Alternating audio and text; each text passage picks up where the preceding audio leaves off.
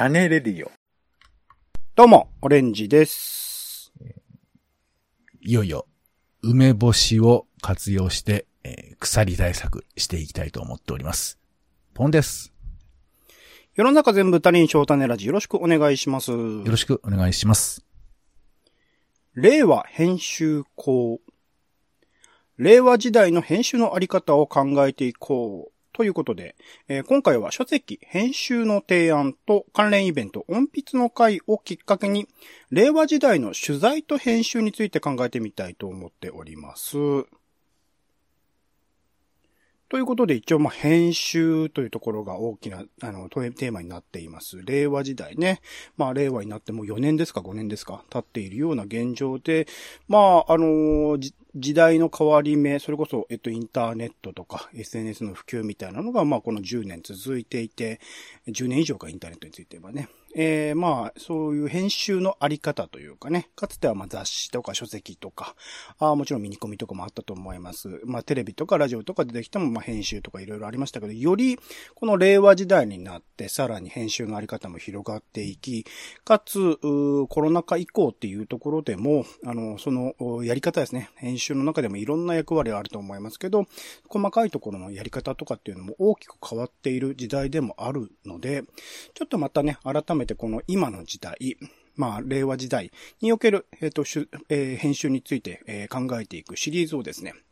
今後やっていきたいなと思っておりまして、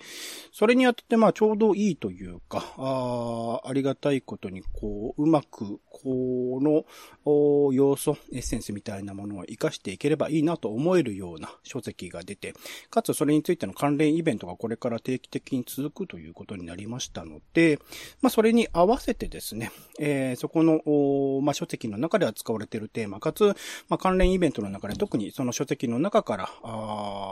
このテーマについて今日は話そうみたいなことを決めてくださっているので、それに沿う形で、ん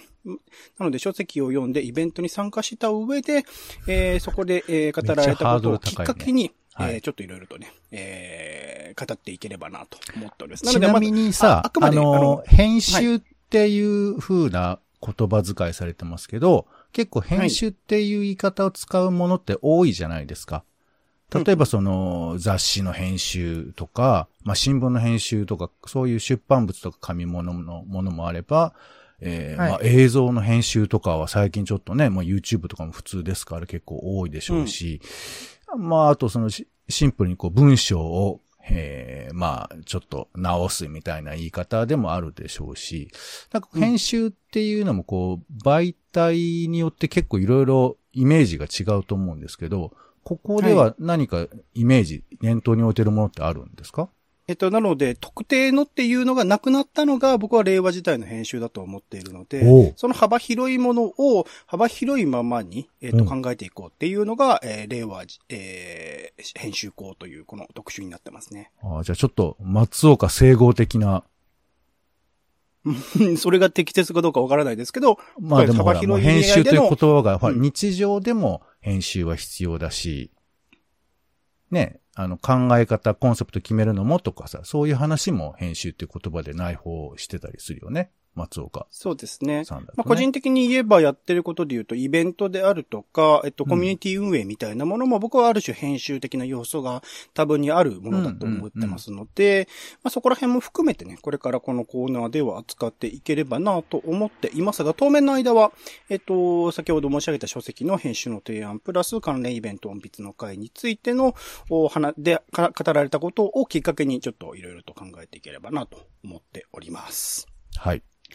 ということで最初ですね、えっ、と、まあ、書籍編集の提案について、まあ、あの、概要については、えっ、と、ブログの方に掲載させていただいていますが、国庁社さんというう会社から、えー2022年3月15日に、えー発行され、発売された、あー書籍でございます。編集の提案というタイトルの本っはいてことですね。そうですね。えー、角海太郎さんが著書で、えー、編集に宮田文久さんが入られているという本ですね。一応概要を読んでおきますね。小文社での活動をはじめ出版文化の重要人物であり続けてきた伝説の編集者角海太郎による、過去を携え、現在と共に呼吸し、未来を見据える編集論集ということですね。えー、もともとなので、えっと、かなり前、1977年から2001年というね、えー、僕が生まれる前からか。書かれていた全受8編に加えて、えー、定談を新たに収録したということで、まあ、かなり、えー、前に書かれているもの、40年前ぐらいか。に、書かれているものを、ベース、40年ぐらい前から書かれているものをベースに、新たに編み直したという書籍になっています。まあ、編集の新たな可能性を探る編集者以外の人のための編集論アンソロジーという説明のされ方がされております。で、えー、まあ、ここの中からですね、えー、今回、音筆の会というイベントが5月の25日かな、水曜日に、えー、行われまして、今回、まあ、えっ、ー、と、全6回に分けて、えー、イベントが行われると。で、一応その音筆の会というイベントについては、もともと、えっ、ー、と、結構前に、こう、編集の提案に関わらずという形で、えー、若林圭さんであるとか、なぎらみつたかさん、宮田文久さん、まあ、お三方中心に、まあ、ゲストの方もいらっしゃったりとかしながら、えー、まあ、メディアとか編集みたいなところ、まあ、音筆の音は音楽だったかな。えー、まあ、そこら辺のいろいろなテーマ、メディアとか編集にまつわる、様々なテーマで、えー、トークする、雑談をしていくイベントというのが行行われておりまして、えー、それの、まあ、番外編という形で今回編集の提案という本が出たので、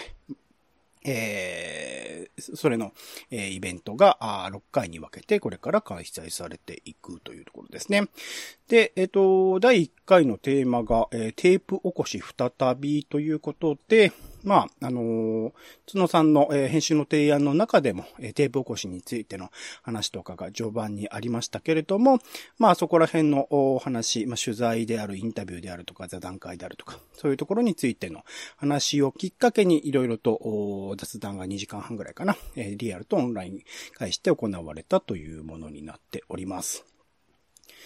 で、えっと、書籍編集の提案の中では、これの中で語ら、えっと、この初回の音筆の回で語られているテーマで言うと、お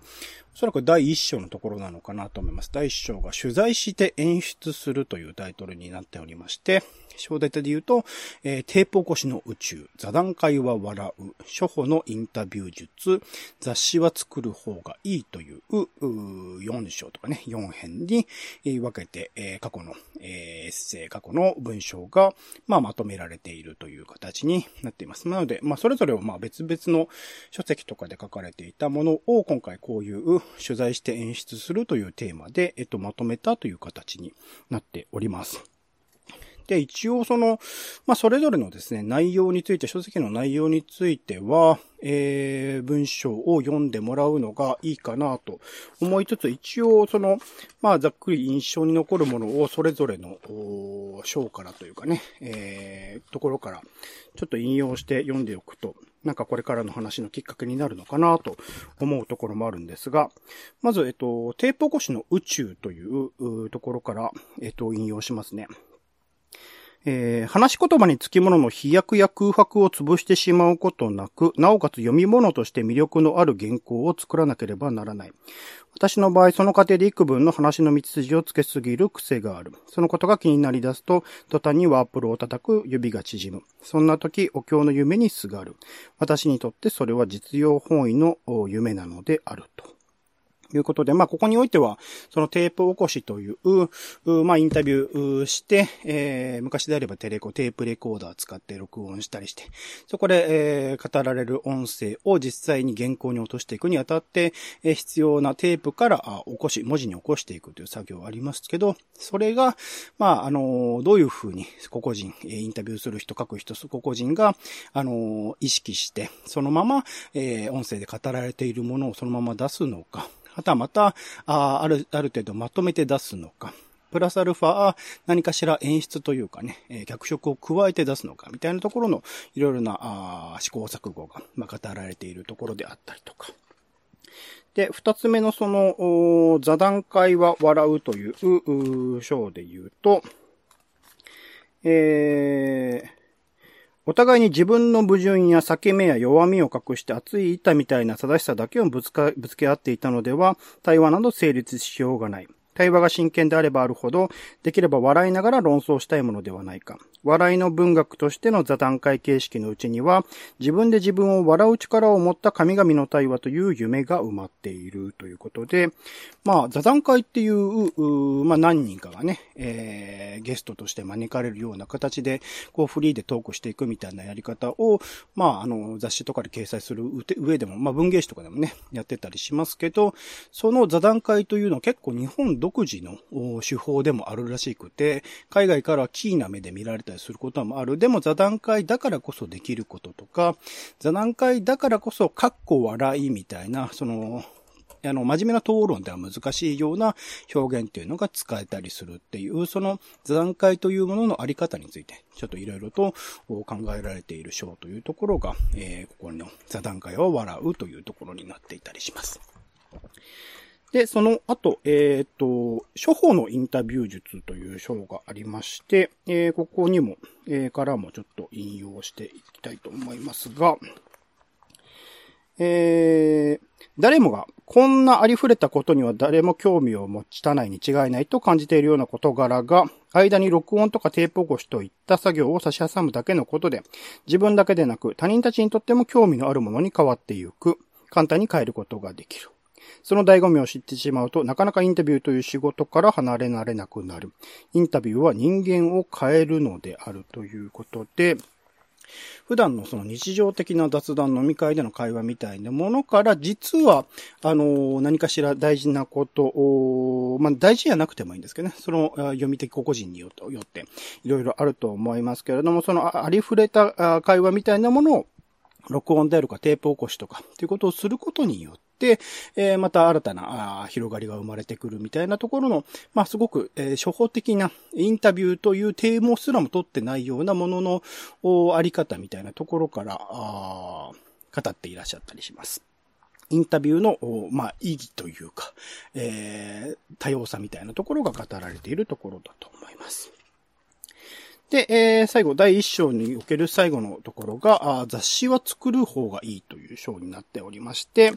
ここからもちょっと引用します。雑誌とは雑誌の演技である。雑誌の楽しみとは雑誌の演技を楽しむことである。私には想像もつかないが、この先もしかしたら編集者たちの精一杯の演技など全く必要としないような雑誌が本当に出現してくるのかもしれない。人間臭さを完璧に締め出した雑誌。編集者たちに対する憧れや戦望や怨恨なしでも成立してしまう雑誌。要するに無機的な情報の束みたいな雑誌。だがもしそうなったらそれはもはや雑誌ではない。それとは別のところで雑誌は生き続けるだろう。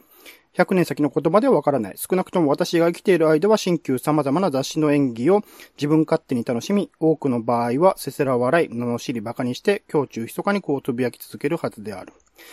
変、自分たちだけがいい目を見やがって、よし、今度こそ俺の出番だ。あんたたちに俺の演技力を見せてやるよ、ということで、雑誌というものの、まあ、あの、この演技っていうね、えー、表現については、角さんご自身が演劇をやってらっしゃった、えっ、と、黒テントなどで、えー、演出、えー、昨今もやってるのかな、えー、やってらっしゃるというところが多分にあって、この雑誌と演技という言葉がうまくつなげられているところではあると思うんですが、その、それぞれの雑誌、個々の雑誌における演技の違い、演出の違いみたいなものが、あ実はその雑誌そのものの、まあ、魅力に、個々の雑誌そのものの魅力にもなっていたんではないかというところが、あ語られているところです。っていう、まあ今、いや、本当一部を抜粋しただけなので、その間のレトリックとかその表現みたいなところは全然伝わっていないと思うし、ここだけ抜き出されてもという感じだとあると思いますが、まあこういうところが、えー、語られている書式、書籍でございます。第1章ですね。今一部を引用しました。で、えー、それを元に一応開催された音筆の会というイベントの中では、まあ、あの、雑談形式なので、えー、いろんなところに話が飛びつつも、まあ、あの、イベントにおけるとか、取材における立ち位置についての話であるとかね、インタビューとか座談会の進行についての話とか。あとは、まあ、コロナ禍以降、よりそのオンライン取材、ズーム取材みたいなのが増えてきたので、そこについての話が交わされたりとか。あと、まあ、取材の仕方の話、えー、先ほどチロさんの本にもあったテープ起こしについての話。あとは座談会のあり方の話であるとか、記事っていうものの真実性と嘘、うまい嘘みたいなところの話みたいなところに、まあ話が広がっていろいろなテーマで語られたところでございます。というところで、えー、まあ、書籍編集の提案と、おイベント音筆の会についての、おまあ、今回のですね、えー、きっかけになったところの話は以上で、ここからですね、えー、ちょっと、おまあ、ポンさんも、まあ、あの、取材とか、ある種、まあ、編集にも携わった経験があるとは思いますので、そこら辺の、まあ、取材と編集みたいなテーマで、えー、まあ、令和以降のね、えー、あり方をちょっといろいろと考えてみれればなと思っているんですが、ちなみにポンさんって、えっと、取材ってどういう形式の今までやったことあります？どういう形式と言われると、まあだからオンラインでズームでやるとか、実際に現地に行って取材するとか、その形式としてもインタビューなのか座談会なのかみたいなので言うと。そうですね。まあ、割と古い時代からやってたりするので、あの、普通にインタビューしに行って、なんかタレントさんがさ、えー、事務所かなんかにいて、そこに伺って、えー、今日はよろしくお願いしますつって話聞くとか、えー、複数人の時もあったし、あとあの、ファックス、ちょっと古いけど、ファックスで質問事項を書いて、うんうん、で、それを送って、そのファックスに対して、あの、書き込んでもらって返してもらうみたいな。うんうん。いうのもありましたよね。うん。あと、ま、電話口で喋ってっていうのもあったかな。うん。うん。まあ、あのー、ズームでインタビューは僕はちょっとないんですけど、あの、テープ起こし的に話を聞いて起こすみたいなのは最近はありましたけど、まあ、形式、形式というか、その、手法としてはそういうのがあったかな。まあ、あと、テープ起こしも一応、はい、仕事としてはやらせていただいたことはありますよ。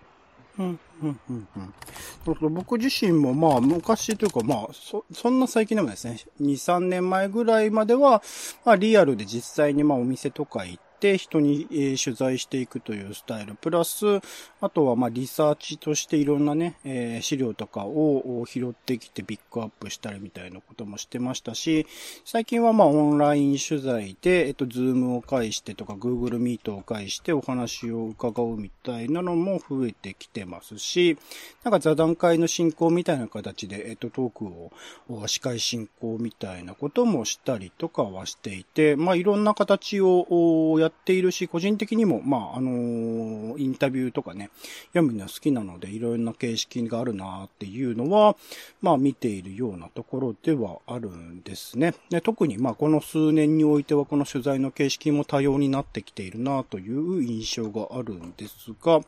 ちなみに、えっと、その先ですね、取材した内容をまとめるみたいなところで、さっきまあテープ起こしみたいなことをおっしゃってましたけど、えっと、取材をした後の、やることで、えっと、テープ起こし以外にポンさん役割としてやったことって何かあったりします？うーん。これあれですよね。あの、うん、どっちかというと紙物の、まあ、僕の場合は雑誌の経験があったりするんで、まあそういうことを念頭に置いてるってことですよね。うん、まあウェブとかでも記事を書くというか。今回、まあ、媒体についてはもっと幅広く、それこそもしかしたら、えっと、ポッドキャスト、ラジオみたいなものも含まれるかもしれないし、えっと、テレビ的なものも含まれるかもしれないし、みたいなところで言うと、どうですかね、取材してきた内容を、まあ、アウトプットする手前にどういうふうにまとめてたかっていうと、今までの経験上でごめんなさい、ちょっとあの、オレンさんに経験があるのかわかんないけど、僕映像媒体ってやったことがなくて、うん、うん、音声とかも取材という形はあんまりなくて、あの、つまりアウトプットとして音声を出すとかがないから、うん、だからその辺をちょっと、うん、あの、どういう認識かわかんないけど、僕は一旦切り分けてもいいと思うんですが、うん、あのまあ、僕が、僕の場合は雑誌とかですけど、ウェブの記事とかですけど、まあ、シンプルに、まあ、え、これ、編集の全工程を言えばいいのかな？まあ、普通に下調べするよね。えー、場合、あ、下調べの前にそもそも何ネタ選ぶかっていうふうなこともやりまえっ、したよね。と、えーじゃあ、えっ、と、した、取材の後の話にしましょうか。取材を実際にした後。ははは。ねえ、取材の後ね。まあ、そしたら、まあ、えっ、と、先ほどテープ起こした話がありましたけど、まあうん自分が取材をして自分が書く場合は、テープ起こしを完全にしない場合もありますよね。えっ、と、それは、聞く語訳みたいな意味合いにおけるテープ起こしってことですかね。全部起こすみたいな。そうそう。まあ、文字数にもよると思うんです。全文を起こしていくっていう風な見せ方もあるとは思うんですけど、うんまあ当時だったらやっぱりこう概要を頭の中でこう描いて、文章で書いて、まあそれを肉付け、具体的な言葉の、いなんか、こういう言い回ししてたなみたいなところを拾っていくみたいなことが、テープで保管されるみたいなことですよね。うんうんで、あとまあ自分がこう編集者として立ってた時は、まあライターさんが書いてきて原稿を見て、あの、まあそれはまあ見出しだとかタイトルだとかも含めてだし、えーまあそこでテープを読む、聞くってこともあるのかな。まあそういうこともあるでしょうし、あとまあもちろん、えーえーデータをチェックするというか、えー何年デビューの人だったらまあ、そのね、えー事務所の情報をチェックするとか、なんかまあそういうことか、うーん、まああとはコンセプトに合った趣旨の、えー記事であるかどうかとか、えーまああと、しょね、文章中がちょっとこれ分かりづらいみたいな時には構成を調整しましょうかみたいなことをご相談したりとか、まあ、場合によってはやり直してくださいみたいなことも編集者としてはあったかもしれないですね。まあはい。ちょっとあの、ごめんなさい。ちょっとどこまで言えばわかんないけど、バックとした編集者含めた仕事としてはそんな感じもありましたかね。そうですね。まあ、テキストについて言うとそんな感じですか？テープ起こしを元にどういう風にまとめてか構成考えて、さっき言ってた見出しとかタイトルとか考えたり、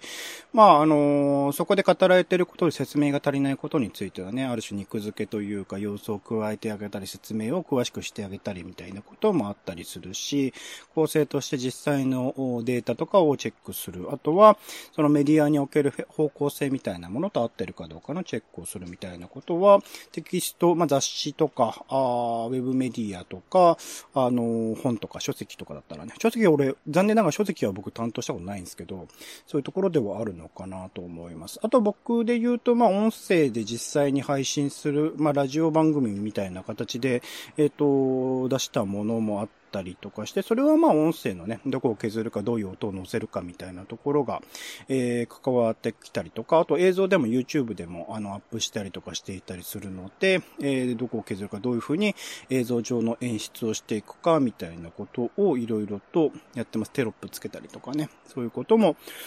あったりして、まあ、今よりそのお出し方が多様になっているがゆえのお編集の仕方みたいなものはあったりするかなと思っております。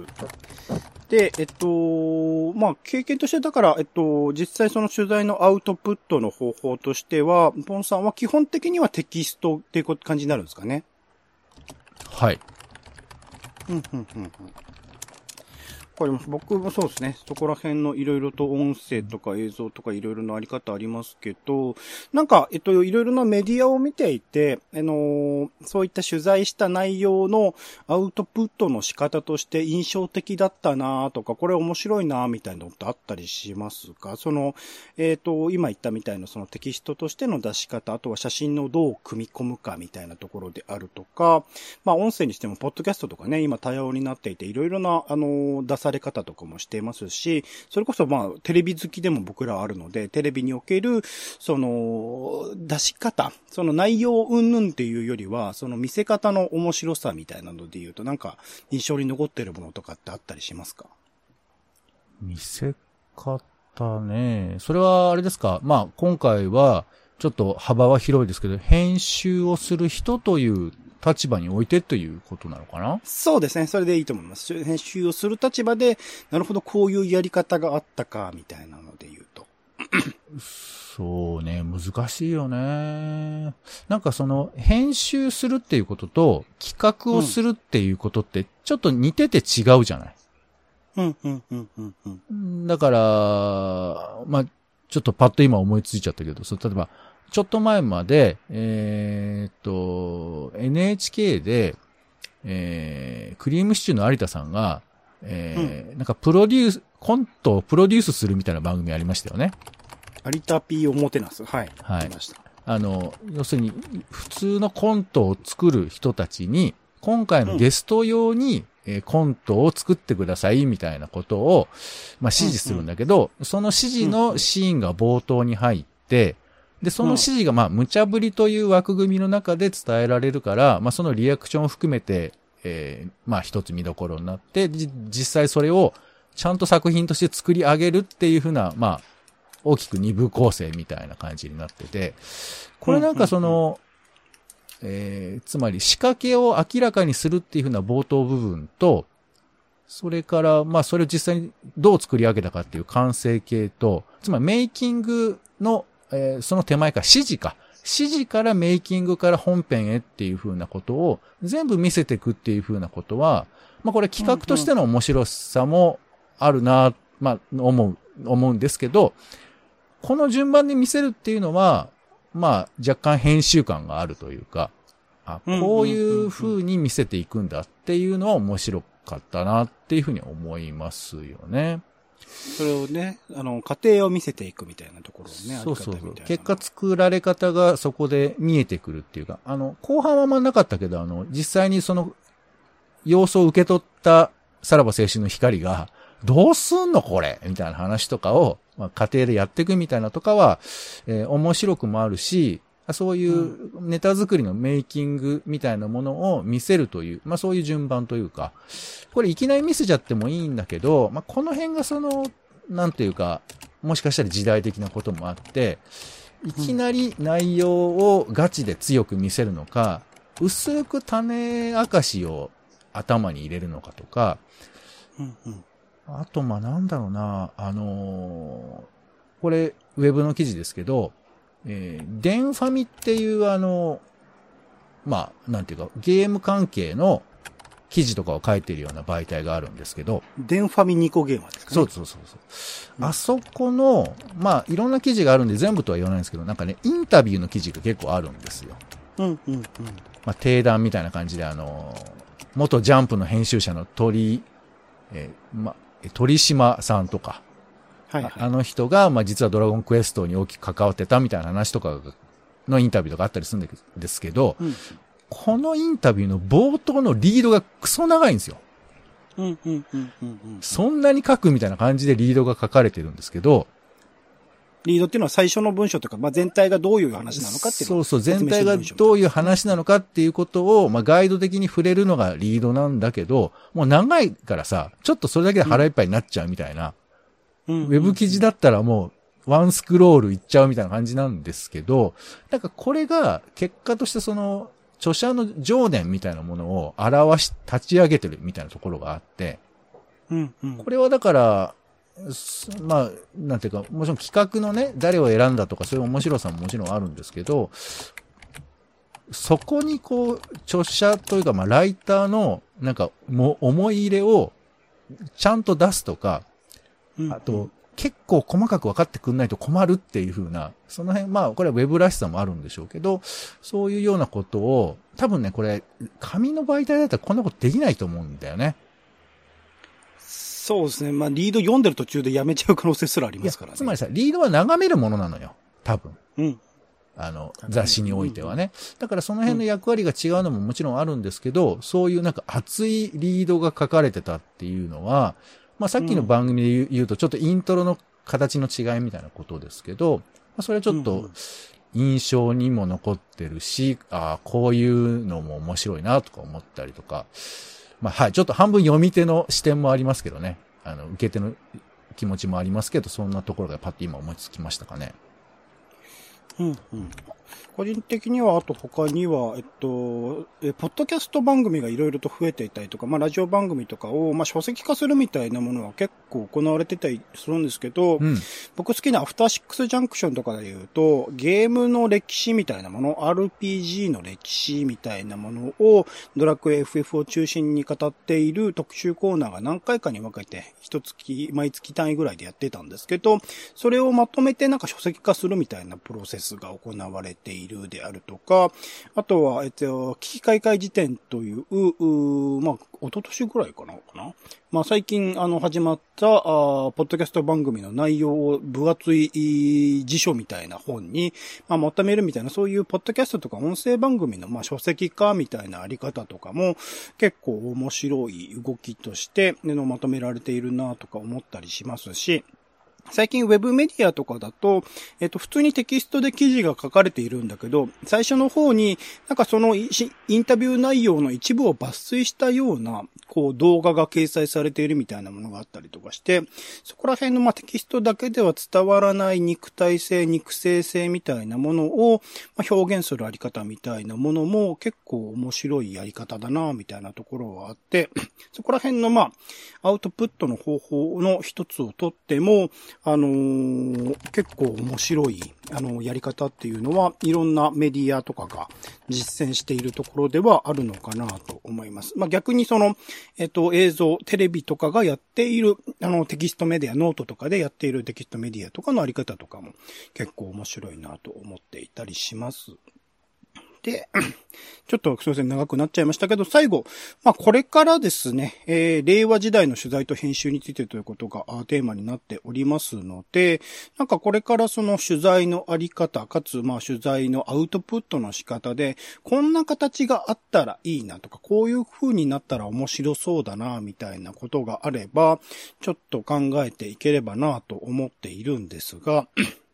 はい。それこそ、今ちょっと言った、まあ、テキストの、あの、最後の方に動画が載せてるみたいな話ありますけど、個人的には、ま、動画っていうものがかなり簡単になってきた、身近になってきた。それこそ、まあ、一億総 YouTuber 化じゃないですけど、まあ、誰しもが、あの、ネットさえ繋げれば、あの、YouTube にはアップロードができるような時代になっている。かつ、まあ、クラウドで、えー、容量とかの制限を特に受けずにアップロードできるような時代になっているので、なんか、取材におけるその動画撮影みたいなものは結構前提になっているケースが多くなる。それを撮っといた上で使うかどうかはわからないけど、とりあえず動画は撮っておくみたいなことが、まあ令和時代においては前提にもなって、まあ動画にするとね、当然音声も入りますんで、えー、前提になってくるのかなという思いもありつつ、なかなかその一方でその動画だとちょっと顔が映ると話しにくいとか、あの、収録されているっていうのが明確になっていると話しにくい内容とかもあったりするので、そこら辺のこうバランス感覚っていうものもまた、あの、取材をする側においてはすごく必要になってくるところでもあるのかなと思いつつ、ただまあ動画みたいなものが結構前提となってくるのかなっていうのは思っているところなんですけど、なんか他ポンさんの方でこう、まあ、令和だからとか、まあ、コロナ禍以降だからみたいなところを含めて、まあ、取材と編集についてまあ変化とか、もちろん前から続くでもいいんですけど、こういう風になってくんじゃないか、こういう風になればいいな、みたいなのってあったりしますか？とにかくね、話題がでかすぎて僕今ね、立ちつくんでますよ。うんうん。ふんふんじゃなくて。もっとあの、えっと、ポンさんの方で、あの、身近なところで言うとのテキスト、あの、メディアっていうところで、これから令和における変化とかの話でもいいですよ。どういうふうに変わっていくだろうな、みたいな。いやー、どうかね。いやー、しょ、まあ、ごめんなさいね。僕ね、令和っていうくくりが、いまいちまだピンとこないっていうか、うん、外形的にはさ、秋、秋まで便宜的に入れてるだけです。令和が分かりやすいので入れてるだけなんで。いやいやいや。まあ、ここの10年ぐらいっていうイメージただ、その、うん、この10年でもいいんですけど、何が変わっているのかなっていうことだと思っていて、うんうんうん、あの、まあほら、今日はちょっとその、編集のメディアに制限はかけずにって話があると思うんですけど、うん、僕、まあだここがもしかしたら令和的ことなのかもしれないんだけど、僕ね、やっぱ媒体によって編集者というか監督というかディレクターの態度とか存在の意味がすごい違うと思うんですよ。今日の話って、あの、ま、もともとその角さん、角海太郎さんだっけ？僕、詳しくは知らないけど、やっぱりその、紙物の編集バタを歩んできた人とも言えるよね。そうですね。基本的にはそうですね。本を書かれた方ですけど。まあもちろん演劇もやられてきたってことですけどね。そうそう。で、いろんなプロジェクトも動いてた方ではある。うん。まあまあ、その、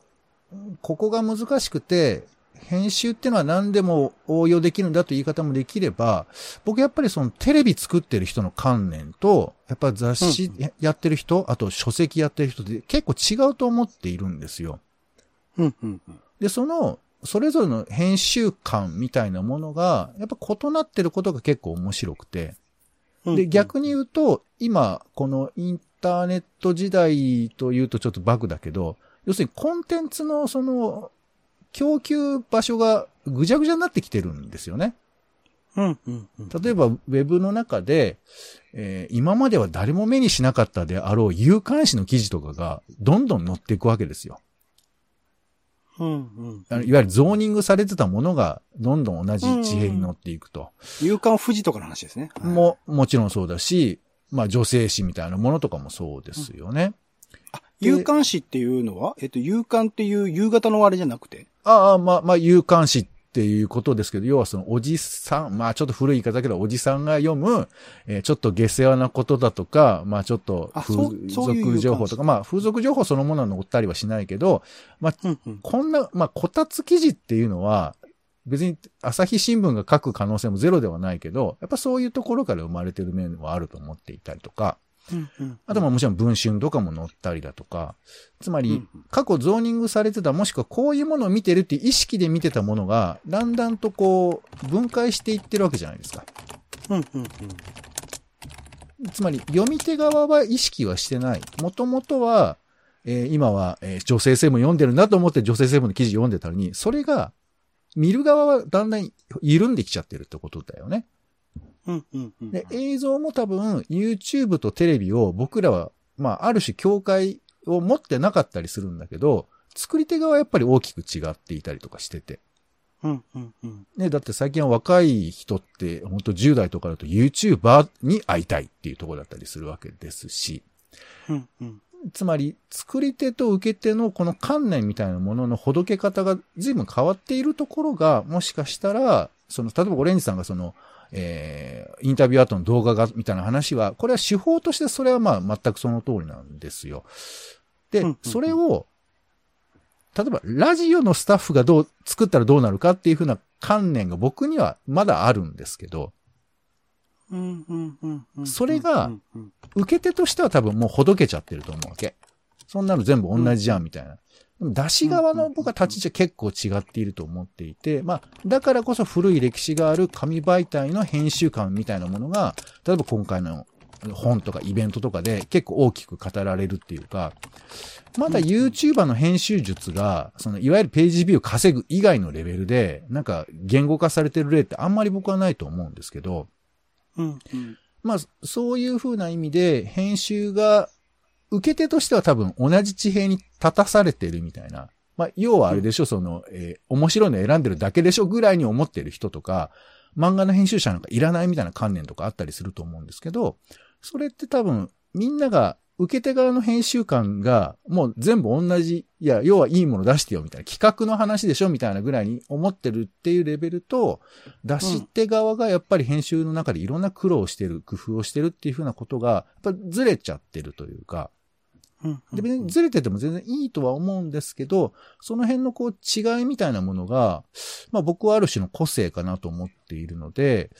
あのー、まあその、なんかゴツゴツしたものが残ってる方が、まあ、今はまだ僕好きだから、YouTuber っぽいものみたいなものがあることとかがいいなと思うので、まあもちろん全部同じ土俵に乗せていく面白さもあるとは思うんですけど、そのゴツゴツとか、あ、これって、えー、あの媒体っぽいなみたいなものが、どうなっていくのかなっていうのがちょっと、まあ、あの、編集官というよりかは、まあ、眺める人としての興味としてはありますよね。それこそまあ、ハイパーハードボイルドグルメリポートというテレビ東京の番組に関わってた上出さんという方が、えっ、ー、と、今年の、えっと、ポッドキャストアワードでも、えっと、大賞を受賞した、まあ、あの、ハイパーグルメリポートのその音声版みたいなのを出して、まあ、前にね、この種ラジでも別の機会に紹介したりしましたけど、まあ、そういうもの、まあ、動画でやってた方が音声だからこそできるみたいなところのメディアの影響みたいなものは確かに起こっている。それは、あの、いろんなところ、それこそ、佐久間プロデューサーがいろんな、あところ、もともとテレビ畑の人だった人が、いろんなところラジオもやっているし、えー、オウンドメディアの編集長とかもやってたりするし、みたいなところにどんどんどんどん影響していくみたいなやり方。彼だからこそみたいなところっていうのは、確かに、いろんなところで起きているところであり、そこら辺はまあ誰しもが、あの、まあテレビやってる人も、えっ、ー、と、テキスト的なところ、音声的なところに行きやすくなったし、逆に、それ、逆もまたしかりというところですね。テキストやってた人がどんどんどんどん最近、まあ編集者の方によるね、ポッドキャスト番組とかも結構増えてきてますし、みたいなところで言うと、いろいろとそこら辺もともと分けられていたものが誘拐していっているっていうのは、確かに、えっ、ー、と、この数年の特徴的なところなのかもしれないですね。編集、まあ僕たちも Audacity とか作って、使ってこの、あの、ポッドキャスト番組編集してたりしますけど、そこら辺がかなり気軽になってきたっていうことが結構大きいところではあると思うので、そこら辺ま取材の仕方もここ数年ま Zoom が当たり前になってきて、えー、 Zoom 取材みたいなものがどんどん増えていってるみたいなところ。まあ、 Zoom 取材だからこそできる。まあ、インテ、あの、音筆の会の中でもね、そこら辺の話はされていて、取材中にちょっとなんか資料を持ってくるみたいな感じで、まあ、家で取材を受けたりするから、あの、レコードを持ってきたりとか、え、過去の雑誌を持ってきたりとか、そこら辺ですぐに、あの、過去の資料みたいなものも引用できたりするみたいなあり方一方でそのオンライン取材だからこその極端な近さというか、顔だけしか見えない、あの体の動きとか見えないみたいなところの難しさとかもあったりするとは思うので、これの取材の仕方とかもこの数年でかなり大きく変化しているところではあるのかなと思っておりまして、そういう、まあ、あの、令和に限らなくてもいいです。この10年とか20年とかにおける、なんだか、何らかの変化、あとはこれから未来どういう風になっていけばいいのかな、みたいなことを、この令和編集校という特集ではいろいろと考えていければいいなと思っておりますので、今後もあと5回ですかね、音筆の会のイベントについては続いていくので、できればね、ポンさんにも、あの、参加していただいて、その、そこで語られている内容みたいなものを元にこう話すとより深いところに話がいけるかなとも思っているので、えー、できれば、えっ、ー、と、リスナーの方も、えっ、ー、と、今後ですね、えっ、ー、と、毎月ぐらいかな。えー、6月8日と7月13日、8月10日、9月14日、10月12日と、えー、水曜日に夜に開催されますので、あの、イベント自体開催されるので、うん、よければそれを聞いた上でまた、あのサブのサブのサブテキストみたいな感じで、ちょっと聞いてもらえればなと思っております。まあでもあの、編集の、うん、編集を関する本ってすごくたくさんあるんですよ。あの、はいはいはい、はい、ちょっと僕は分野がちょっとはっきりわかんないところもあるんですけど、僕はやっぱ紙媒体の編集感ってすごい好きで、うんうん、やっぱその、先ほどね、テレ、テレビをやってる人がいろんなものをやるって、